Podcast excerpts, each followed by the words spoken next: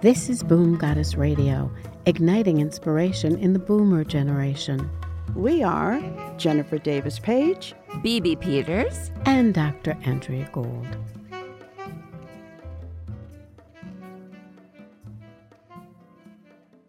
Welcome to this episode of Boom Goddess Radio. I am Andrea Gould Marks, and I'm sitting here in our beautiful studio with Jennifer Davis Page and our guest, Devora Coriel.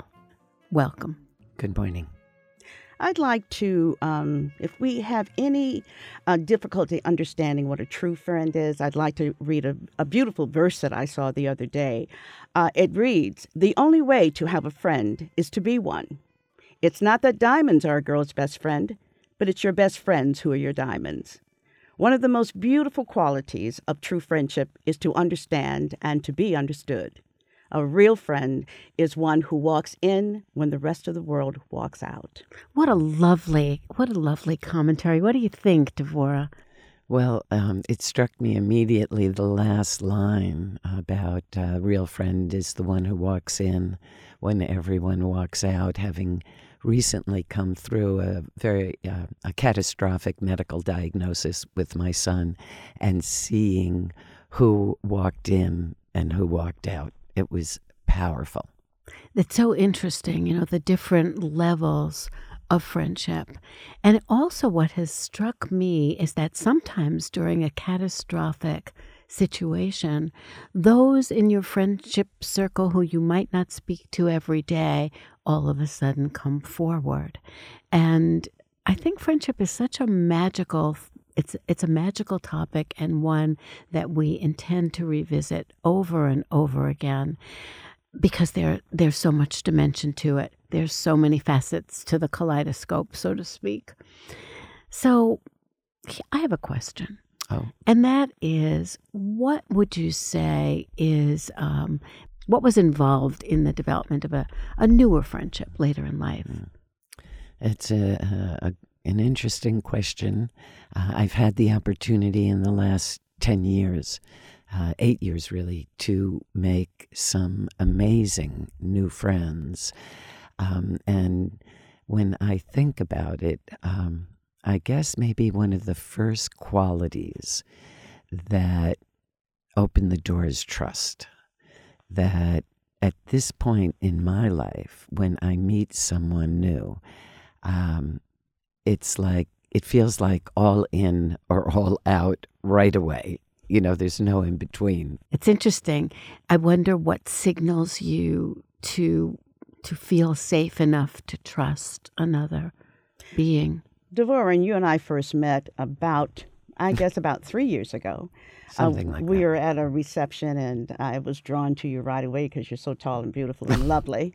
And I, uh, you said something interesting to me, and you told me how you're eliminating people out of your life mm. at this stage in your life. Mm. That friends are com- new friends are coming, old friends or people that you thought were friends are now moving out of your your right. uh, your life. You want to talk a little bit about that so that uh, our listeners can perhaps relate to your story. Sort of like weeding the garden. Weeding the garden. That's excellent, Doctor. Yeah. Um, I appreciate having the opportunity to reflect on something that I said several years ago. Uh, that today I would not use the word eliminating. It was much less intentional than that. It was almost um, it it was happening of its own accord. That as I came back to a place that I had left 20 years ago and came moved back to Tucson had no friends here, a few, and was starting all over again.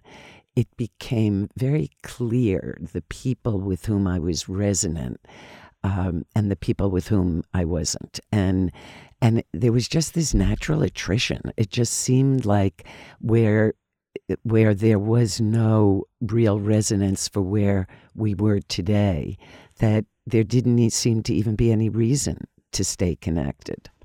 It's a testament to the fact, I think, a fact that as we grow, we, we have different attractions and we have different spaces in our life and different needs, actually. And the universe tends to cooperate with that and, and sometimes surfaces exactly what we do need. And before we know it, we don't even recall what the previous setup looked like. Yeah, I, I it feels to me that um, as I age, friendships are the real mana of my life.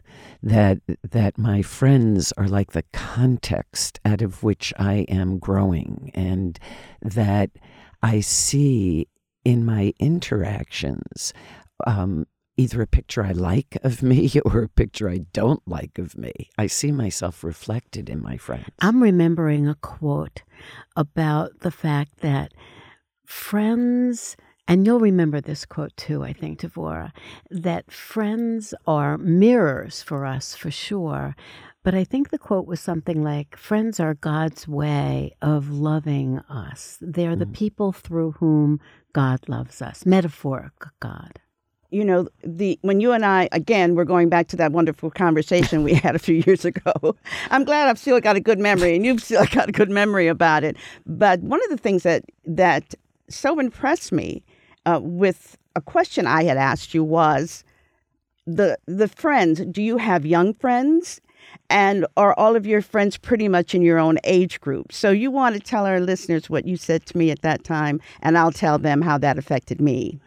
Uh, yes, I, I do. But I have to say, I am remembering the segue that conversation grew out of was we were talking, you were talking about high heels and that you were envious of young women who could still wear four inch or seven inch heels. Well, you know, luckily being, you know, almost six feet tall most of my life, high heels held no allure for me, but it did get us into this place of how do we feel about being friends or can we be friends with younger people? And what I shared with you at the time, which is still true, that one of my best friends, uh, she was at that time 23 years old. She's now 26, almost 27 years old. And um, the connection that we have and I, and actually I have a number of friends who are in their 20s 30s 40s yeah I, am kind of like uh, I'll collect anybody that resonates. That's good. And that's the and key. You, the key is the resonation that. absolutely. You've taught me that because before this conversation that you and I shared most of my friends were contemporaries you know mm-hmm. I didn't have any 20 year old friends or 30 year old friends but since that conversation, let me tell you, I've been looking for them and I've found some fabulous young women that have been instrumental in my life.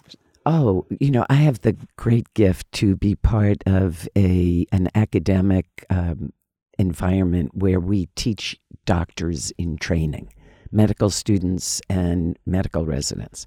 So I'm around these students who are by and large 28 to 35 years old, uh, twice a year, only twice a year for a month at a time it enlivens my entire year. It puts me in relationship to a completely different energy than my peers have. And I'd like to also bring up on the other end of the spectrum to have friends who are a decade or two older than we are.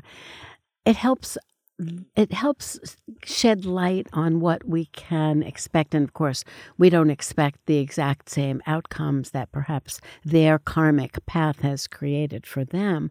But we really get to see that life offers a whole lot of unexpected. And if we have the opportunity to witness in a loving way, in a caring way the um, the paths of those who've come before us, for whom with whom we have the same amount of resonance. I recently had my best friend from graduate school was about 17, 18 years older than me, and she recently passed. So her whole effect on me has come up again and in very beautiful ways. She left me her mink coat in her will, and her son called and said, What are you going to do with that? And I said, Well, maybe I'll just like cut off a little piece so that I can have a piece of Ruthie in my in my life. But what I learned from her, where she was 37 and I was 23, she was going through a divorce. And I learned a whole lot about divorce way before it was ever on my plate, well, see, as an example. The young women that are following Boom Goddess Radio, you know, uh, traditionally uh, they they have mothers or aunts, but they ha- are looking. They've been telling me that they listen to Boom Goddess and they they see that we're clearing a path for them and and telling them how to become um, wonderful human beings, how to become wonderful women, and really how to appreciate friendships. And they appreciate that. You know, it's a great uh, concept. Uh, clearing paths. Native people have an idea of those who are pathfinders in our lives. Uh, sometimes we can have somebody who, you know, falls into every pothole on the street and you get to see where the potholes are and they are that for you. So I want to just say something about friends at the other end of the spectrum because one of my closest friends is 88 years old and uh, I'm reminded of a teaching that Dr. Andrew Weil often gives his medical students, where he says, if you have a disease, find someone who has done well with that disease and just spend time with them. Don't you don't need to know what they did, just be with them. Well, I'm not saying old age is a disease, but it is a challenge. And I find that the older people in my life are I choose them as people I would like to emulate. I want that. I want to be that 88 year old. And I have my young friends say to me, I want to be that 72 year old. Exactly. So mm-hmm. we are that for each other. And I love that whole concept of friends as mentors. We have friends as muses. We have friends who inspire us and friends who light the way and show us the potholes. And I think this is such a wonderful conversation. And I am wondering if you're willing to come back again sometime soon for us to continue this. Of course. I love talking to the two of you. Thanks so much. We thank you so much. And Thanks, thank you Deborah. for being our diamond. Uh, I want to thank you two for inviting me here. I love Boom Goddess Radio. I love what you've done. The commitment and passion that you have brought to this topic has really opened conversations uh, that are so important. And for me, visiting with you to talk about friendship inspires my life and my friendship. So thank you. Thank you what you, for what you're doing. Thanks so much for being here.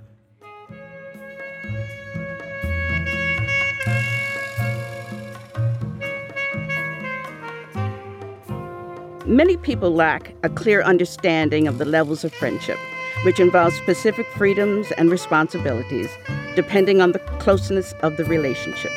The four levels of friendship are acquaintance, casual friendship, close friendship, and intimate friendship. Well, let me just first welcome our next guest. Uh, Renee Mona joins us for a continued interview about the idea of friendship and what it means to us in our lives, in our hearts. And uh, to answer Jen's question, uh, what type of friendships are we? What type of friendship do uh, we have? Can you say those again, those four? Absolutely. Acquaintance, casual friendship, close friendship, and intimate friendship. Oh, there's another level for us. And oh, that my. level is heart friendship. That's how I feel. Renee, welcome. Tell us a little bit about yourself, please. I, we know that you are uh, a former uh, nonprofit executive, that you are now retired and living here in Tucson with your beautiful and warm and lovely husband, that you're a former Llama Mama, and we'll get to that. Welcome. Tell us a little bit more about yourself. Well, thank you so much for this amazing invitation to talk about a subject that t- totally and completely touches my heart.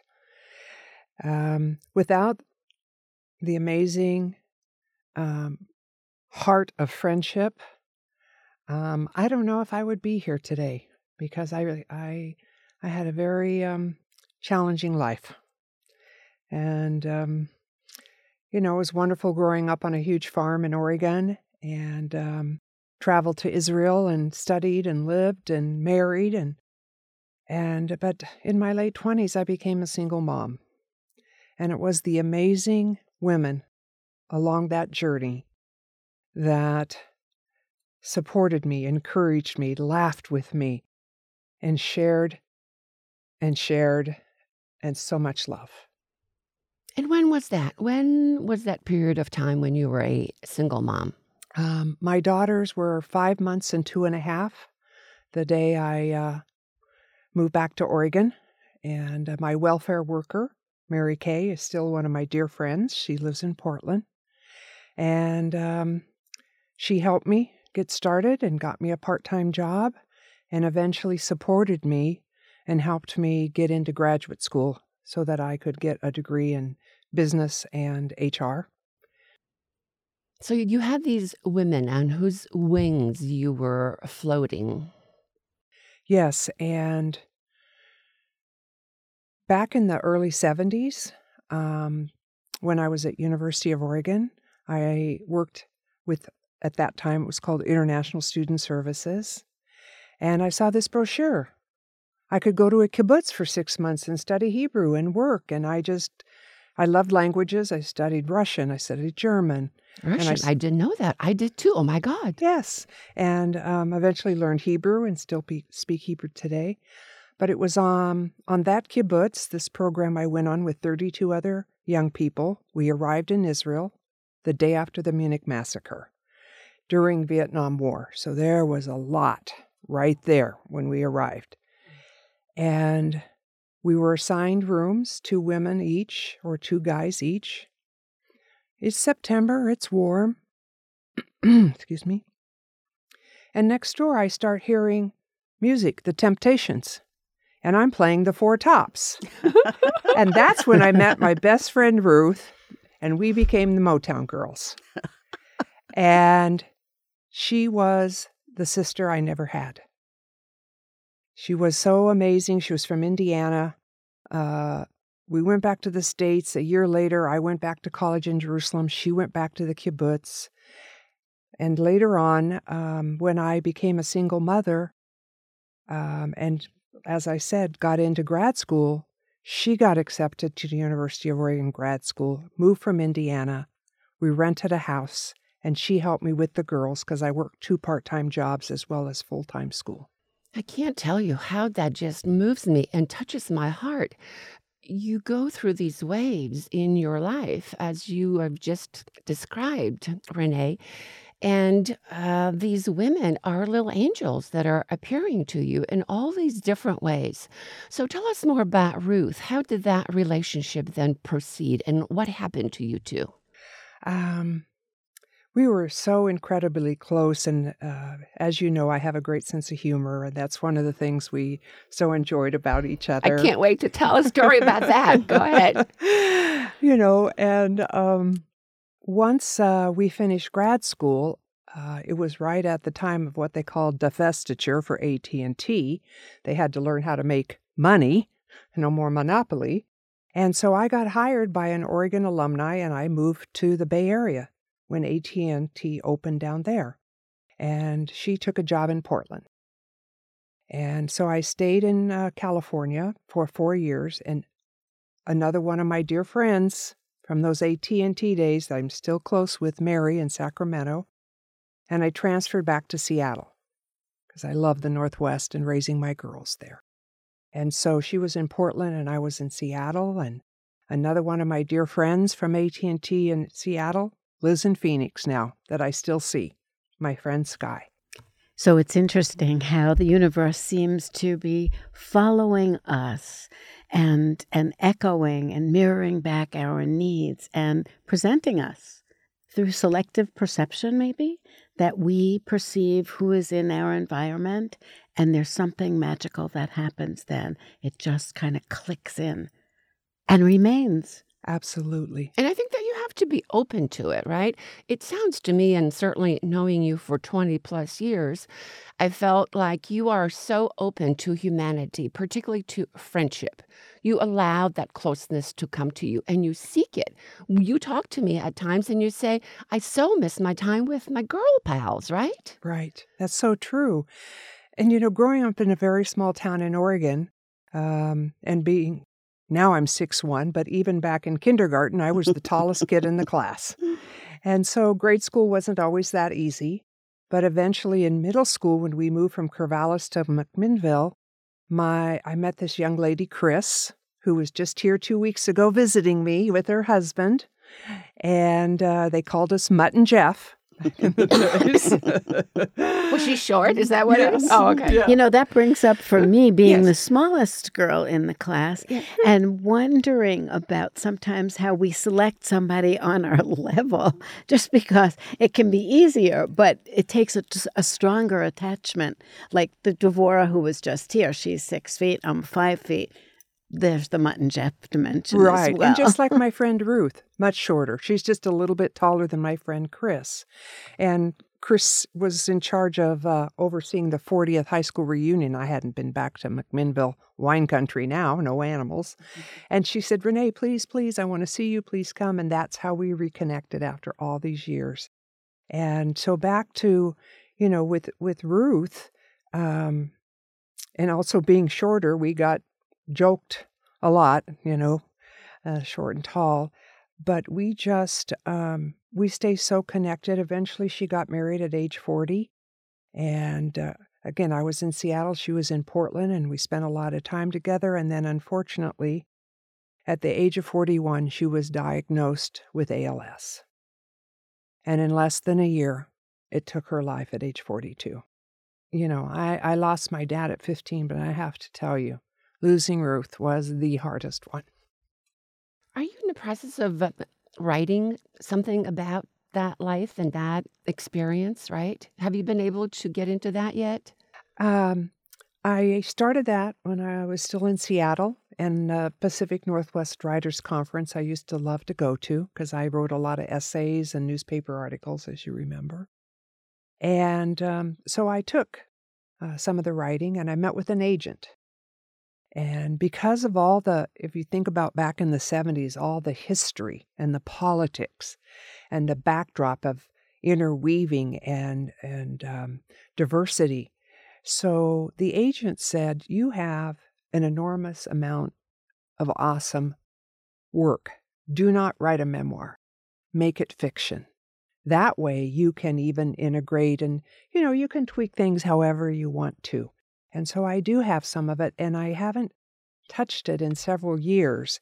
And because you asked me here today, oh. I drew this book out because I have so many notes oh. in here oh. the seasons of friendship, uh, Naomi and Ruth as a model for relationship.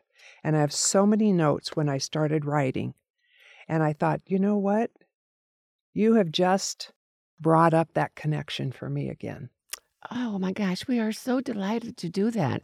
And it just touches my heart to no end that we are helping you to expose the uh, gratification, the gratitude, the joy that friends have brought to your life. It's amazing. And I, I want to just share a little personal story about how you and I met, right? Yes.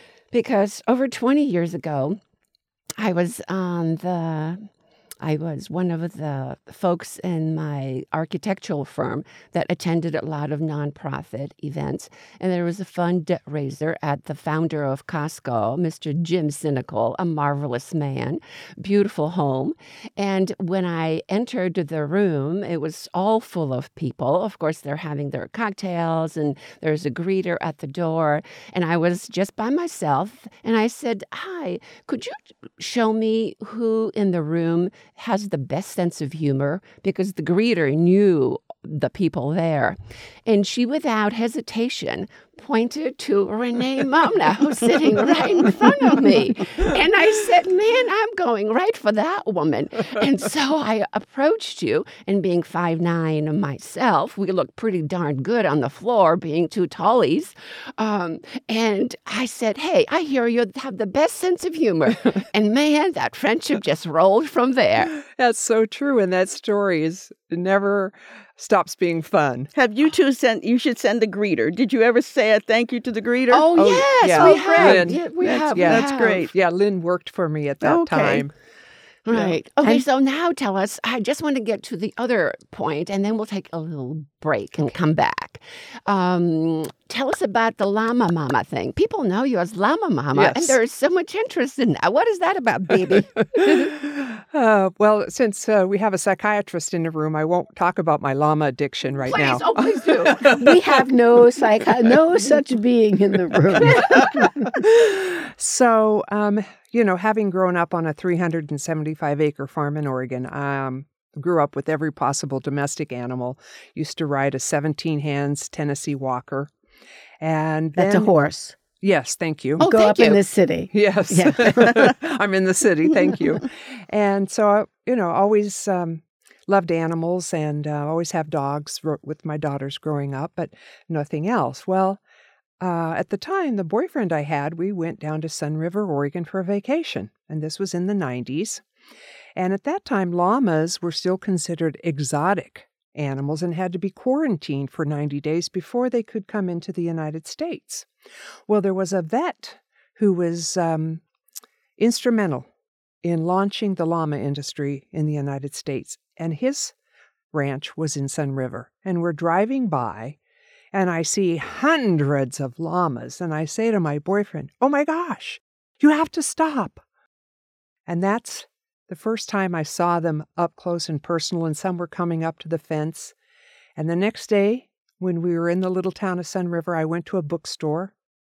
And what book stood out to me? Llamas for Love and Money. I, As in, like, uh, attracting other men or, or like what? Building a business. building a a business business. and all the different things you could do with llamas. And so a year later, uh, my old my youngest daughter, who now lives in Phoenix, was going to be a junior in high school, and, and she loved animals. I said, "How would you feel if we bought a farm and moved out of the city, and you'd have to change high schools?" I love that idea. So that's when I bought the five acre farm outside of Issaquah, and um started getting into the llama industry for ten years. And did you actually make some money on it? Um, well, I did breeding and sales. Oh. Yeah, you know the beautiful silver wooled llama stud I had was from one of the Nordstrom daughters on her big farm outside of Seattle. Oh. Oh, how fabulous. Plus, the other part of it, even though at that time I was running all the University of Phoenix campuses in Washington State, I had my Plymouth Voyager with no seats in the back. And so the I- llamas could just walk in or I what? had two geldings trained. One at a time, I would take one, and we would go to corporate events, and we would do birthday parties and store open. However, wherever I could share my llamas.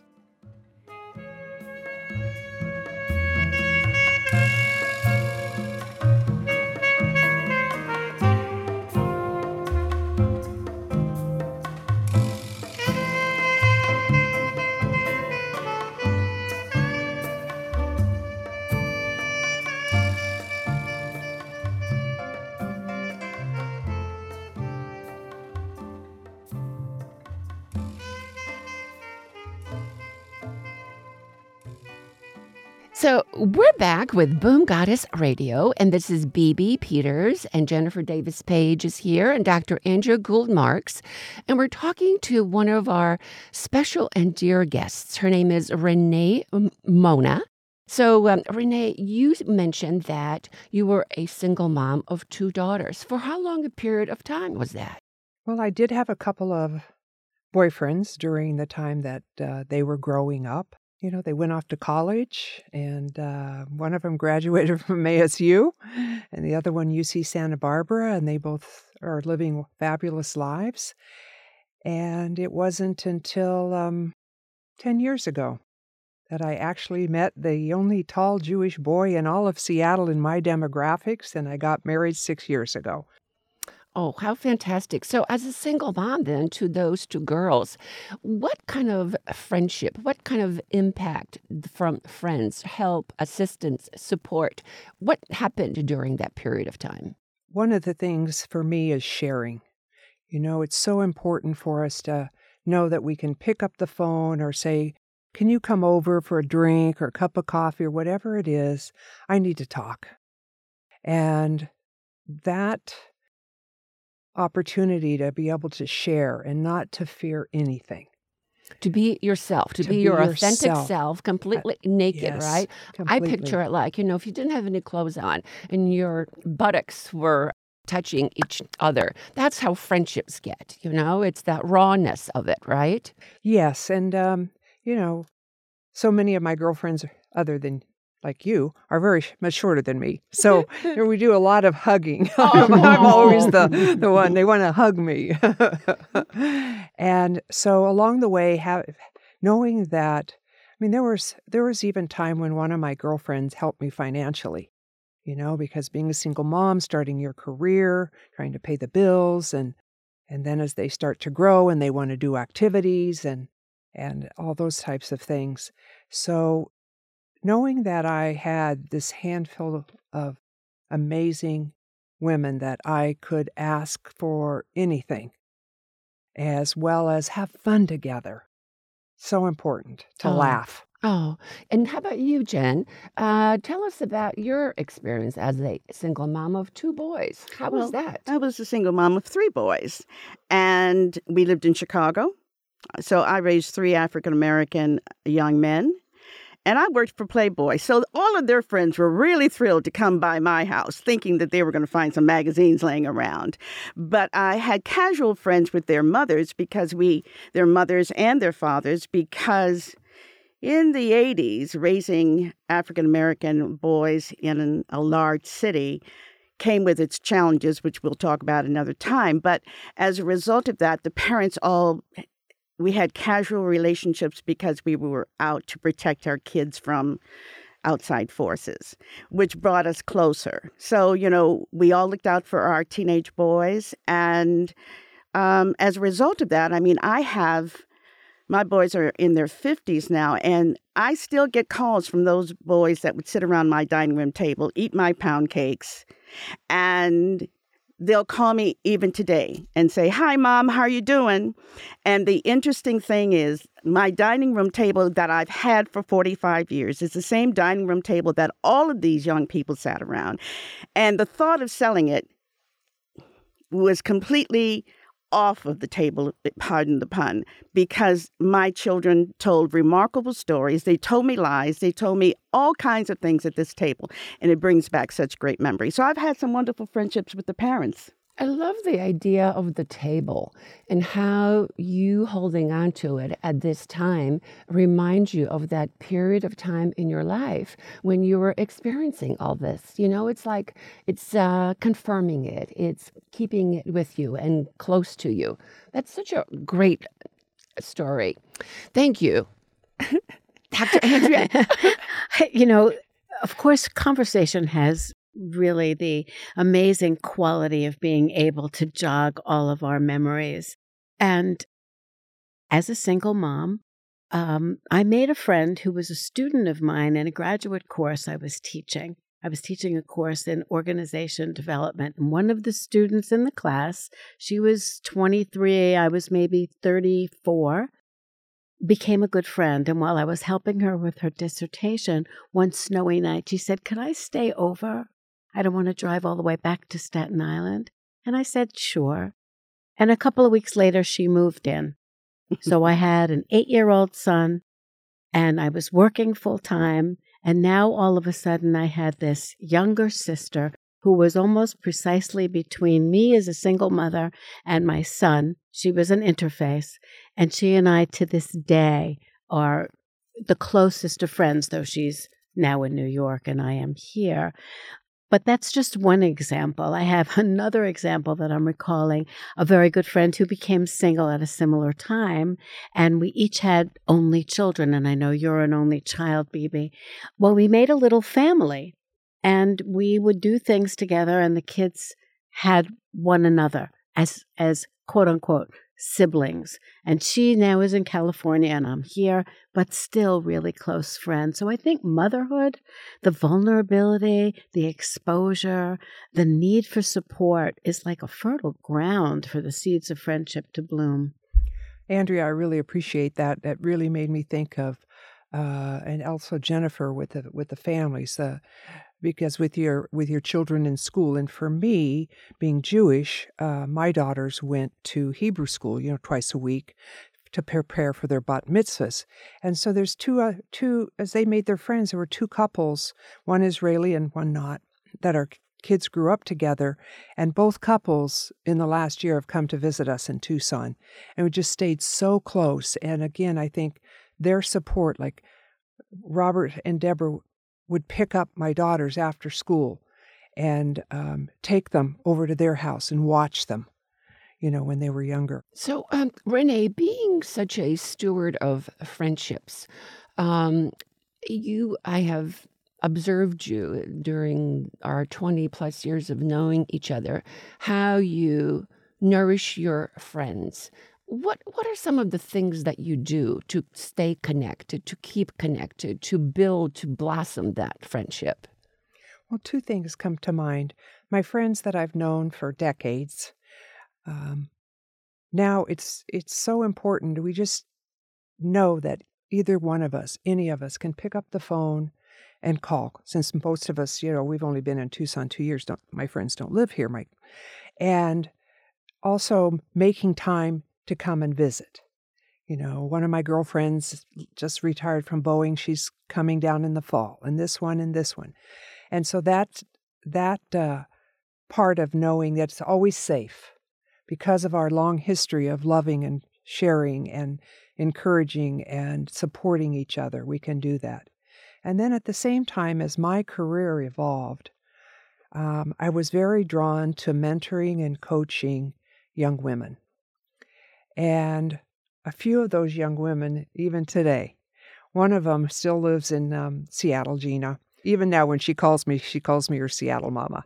And then another young lady that I helped get promoted to take over my last pos- position at Pima Medical Institute in Seattle.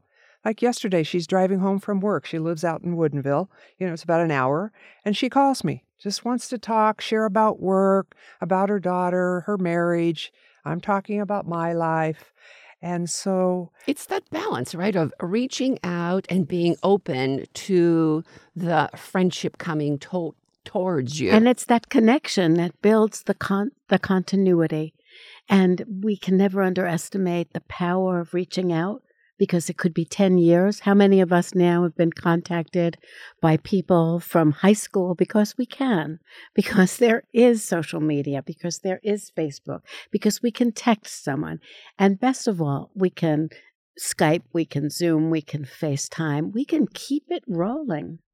You know, Jackie Kennedy once said that you know that you, you were a successful mother when your adult children want to come and play with you. So we have our adult children who want to come and play with us and their friends that want to come and and and play with us. So I that's that's a wonderful story. Well, we want to give our deepest gratitude to Renee Mona for joining us today to talk about friendship.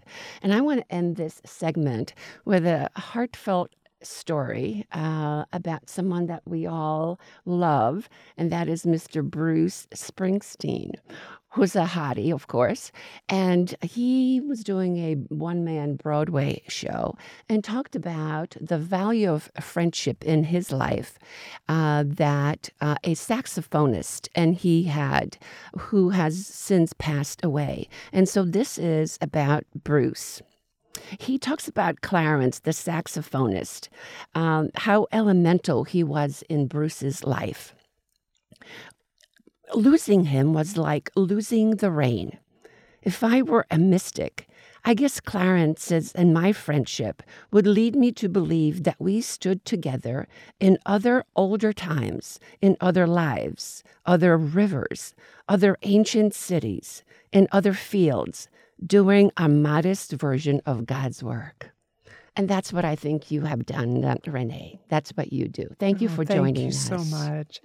To all three of you, thank you so much. This is this has been inspirational for me, and given uh, my healing process right now, it's fabulous.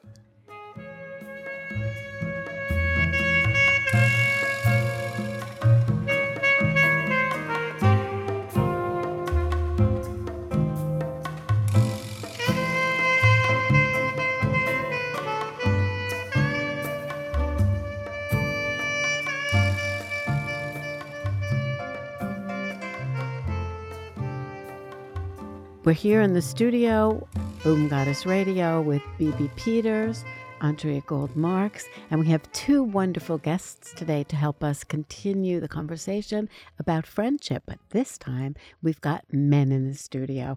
We've got Ron Reed and we have Michael Marks. Welcome, you guys. Hi. Thank you. Hi. What do you think, Ron? I, I hate to generalize, just speak from my own experience, but what I'm told is that that men don't ask detailed questions of their friends, the information, and that you know I'll say uh, I'll say somebody, oh, he didn't feel well. My friend, where, did where's where's Eric? Well, Eric didn't feel well. Well, what is Eric got? Uh, I don't know. What didn't you ask him? No, no, I didn't feel like prying. You know, to me, I've to never it been feels- in this conversation.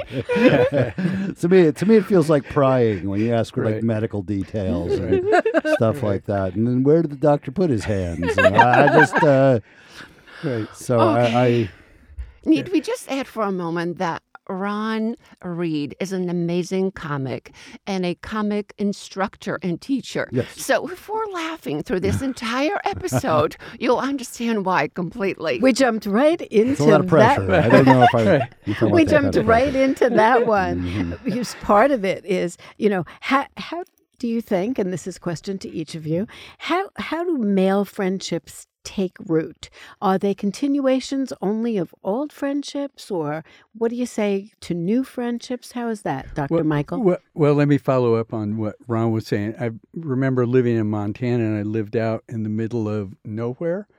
And so my wife and I, out there on the weekends, the women would all gather at our house and go for a hike out to this meadow. And they would be talking. And a couple hours later, they'd come back and they'd be talking. And then over dinner, I would hear about everything about their aunt in Duluth, who they were fighting with. So then one time, the men in this little small valley that we lived in got together to help this guy build a deck. And so we went over and we did that kind of an old Montana barn raising thing. And I got home and my wife asked at the time, she said, So, how to, you know, what'd you guys talk about? Well, we talked about building a deck.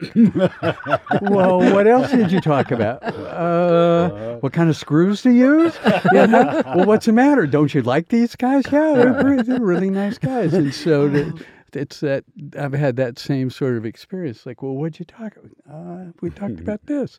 Uh, so we don't, um, yeah, we don't ask those kind of questions. Okay, so that takes us to the next question, and that is so if you're so aloof, if I, if I may call it that, okay, uh, then how do you nourish and develop and uh, lo- allow your friendships to take um, root? How does that even happen if not by What is the a soil? miracle? Right. If not by a miracle. Uh, can, I'm gonna. Can I? If I can go back to Andrea's question Right, right. Uh, just a second ago about um, nurturing friendships and are they old friends? Because I think that was your question. Was the are they older friendships that become extended or are they new ones? And um, I, I I've had some interesting thoughts about friendship lately, and that is that here I am and uh, at a you know fairly ex- ripe age, and and I, I don't have a lot of friends uh, uh, male or female. I just don't, and um, I don't know exactly why. th- well, I, I have some ideas.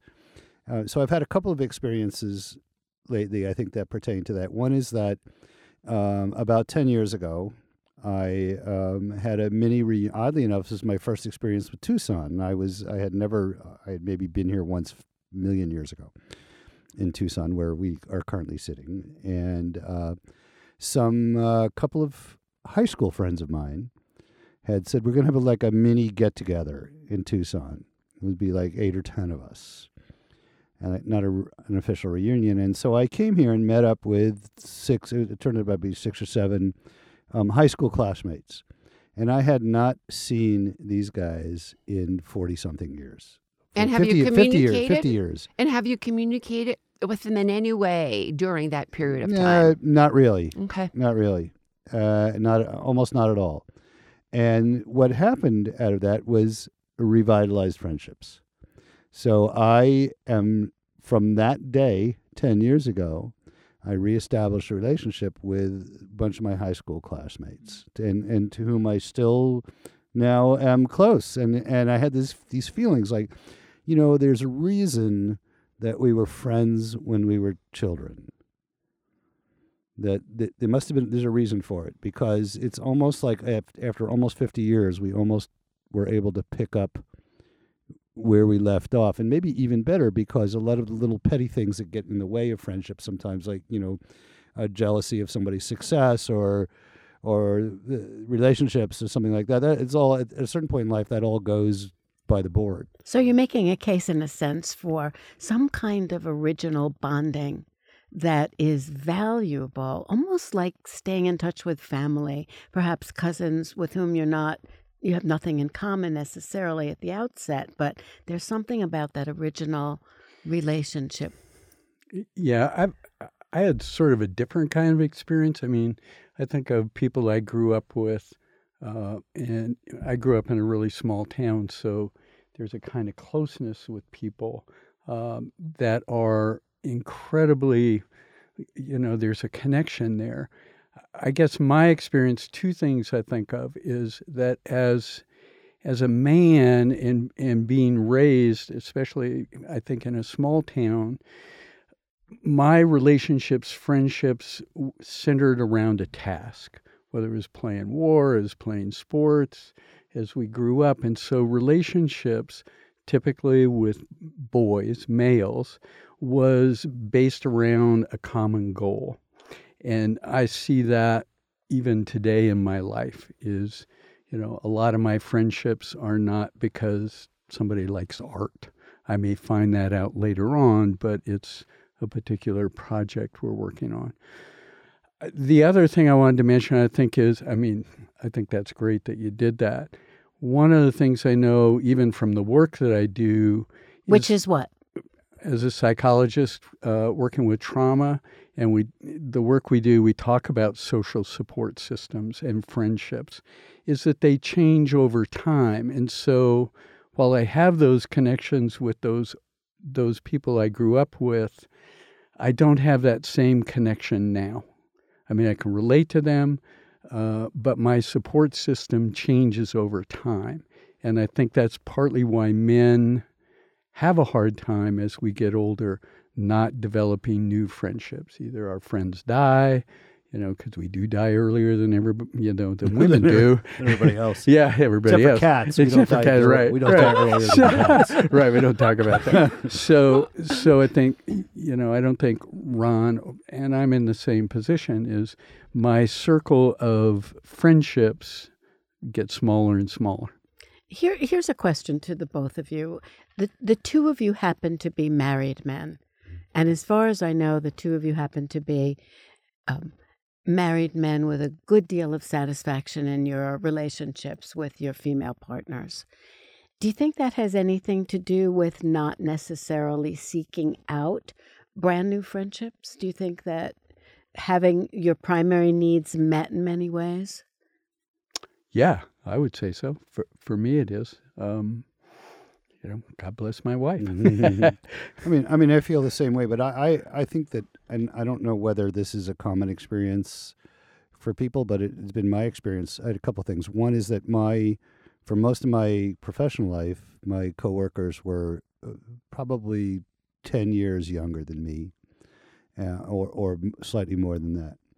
and so there was always kind of a general. There's always been kind of a generational thing. I don't get the whole like superhero comic book thing that that, that my my uh, my some of my my peers uh, anyway. Yeah, I don't know. Somehow I missed out on the whole extended adolescence uh, arrested development thing. I think I did anyway. But um, so, and the other thing is that the nature of my work was such that I, I very often had the feeling that people were approaching me, and I'm not, I'm not famous or anything like that, but I did have the sense that people were sometimes uh, had an ulterior motive for being my friend that they wanted something. So you were cautious. I was cautious, and I and I always felt, and I, I understand why why. I mean, like I said, I am not a celebrity, and I have never been a celebrity, but I understand. To us, you are. May No, I that- just yeah, now add I- that now right I am. here? And now you will Yeah. be, yes. Yeah. That's it. Now it's too late. Uh, that's not true. I, I see a Never too YouTube comedy hour coming. Yeah, Yeah. I know, Wait a I know. minute. Um, but uh, but I always felt that that that you you are you are sort of uh, uh, what was the word you just used? That was a great word about Bonded? No, before about hes about being hesitant. Oh, cautious. Cautious, Cautious. I guess. Uh, cautious about people people's motives about wanting to be your friend. That, that, that maybe there's something. I always a lot of times I would feel that this person is being nice to me because I have something they want, It's Well, and also, or that um, I'm the door. I'm the I'm the gatekeeper to something they want. And along that line, I wanted to add that when you mentioned being married and in a relatively lovely marriage, not relatively, but quite so, right? And so then your male friends are the accidental friends that your wife's girlfriends bring to the table, right? So you have that able, that ability to Yeah. exchange some ideas. You That go flow. off in the corner there's at a there's a there's a And flow, there's a flow, that right. comes in. Right. Well, I think we, for me, it's I acquiesced. She's the one with the skill to connect, which women do much better than men. So who wouldn't take advantage of that?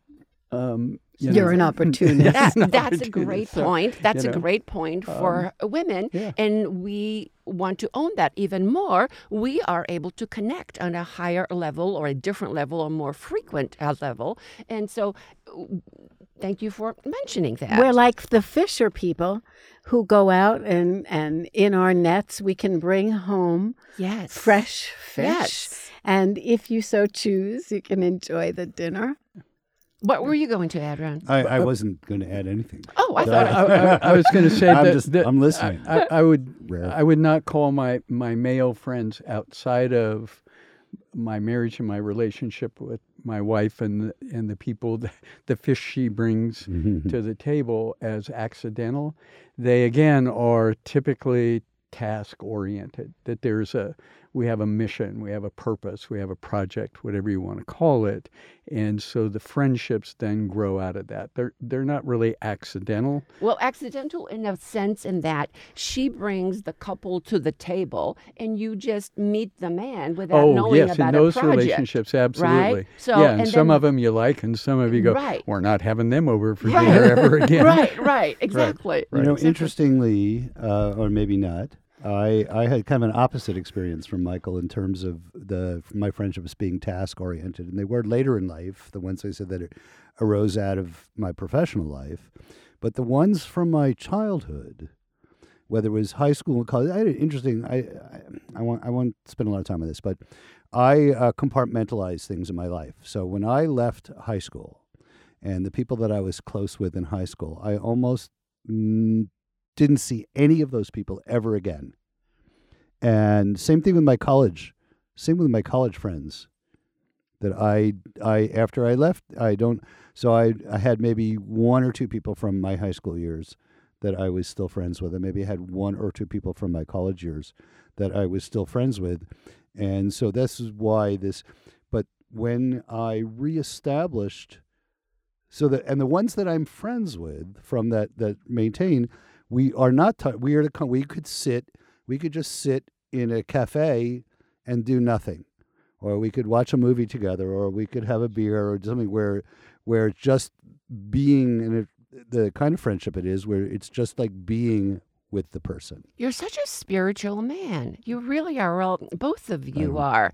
But in the way that you speak, it's how we women talk as well, sitting and doing. No one ever asks us this. Stuff. I don't think it's that. no, I don't think that I'm any particularly goddess. particularly spiritual. it's just that no one ever asked me before. Oh.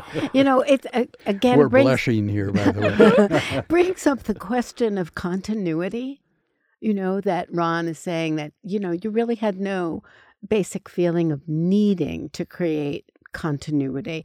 And I think that's one of the differences, perhaps, between men and women, that there's a need for that continuity.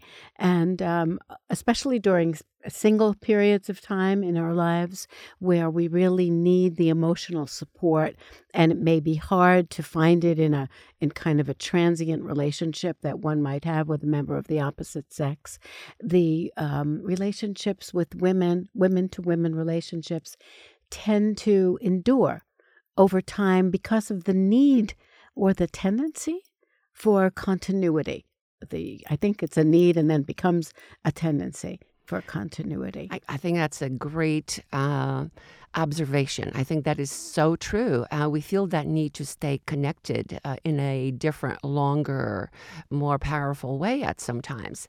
But I think we are so delighted and we want to appreciate the two guests and acknowledge them again. And um, Ron, just tell us a little bit more about what you do before we conclude. Oh, I am. um I'm a talent agent.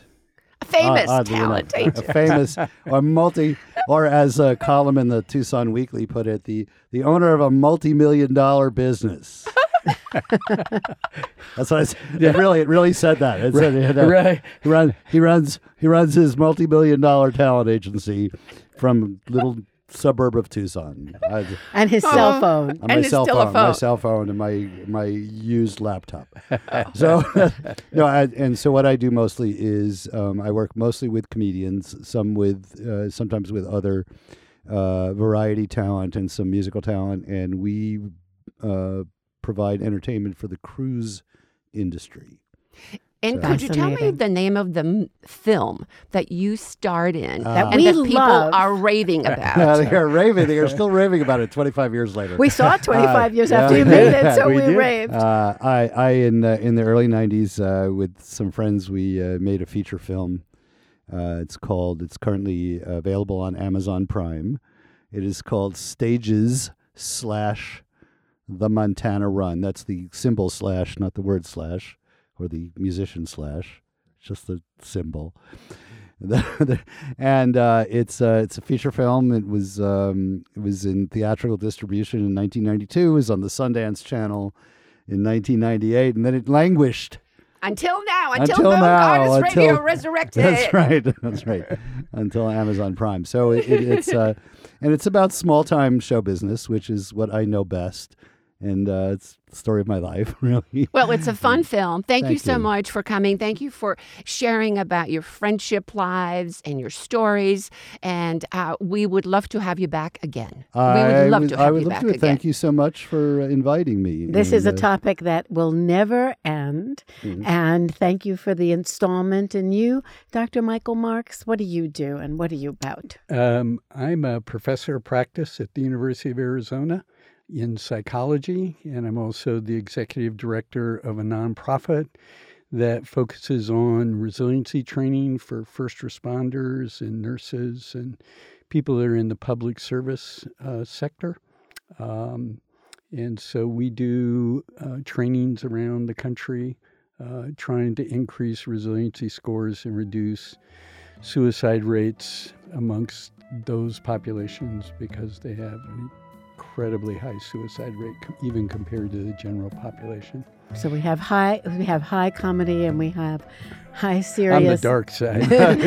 high seriousness all in the same Yeah. room. Well, what a pleasure to have you both here. Thanks so much for being here.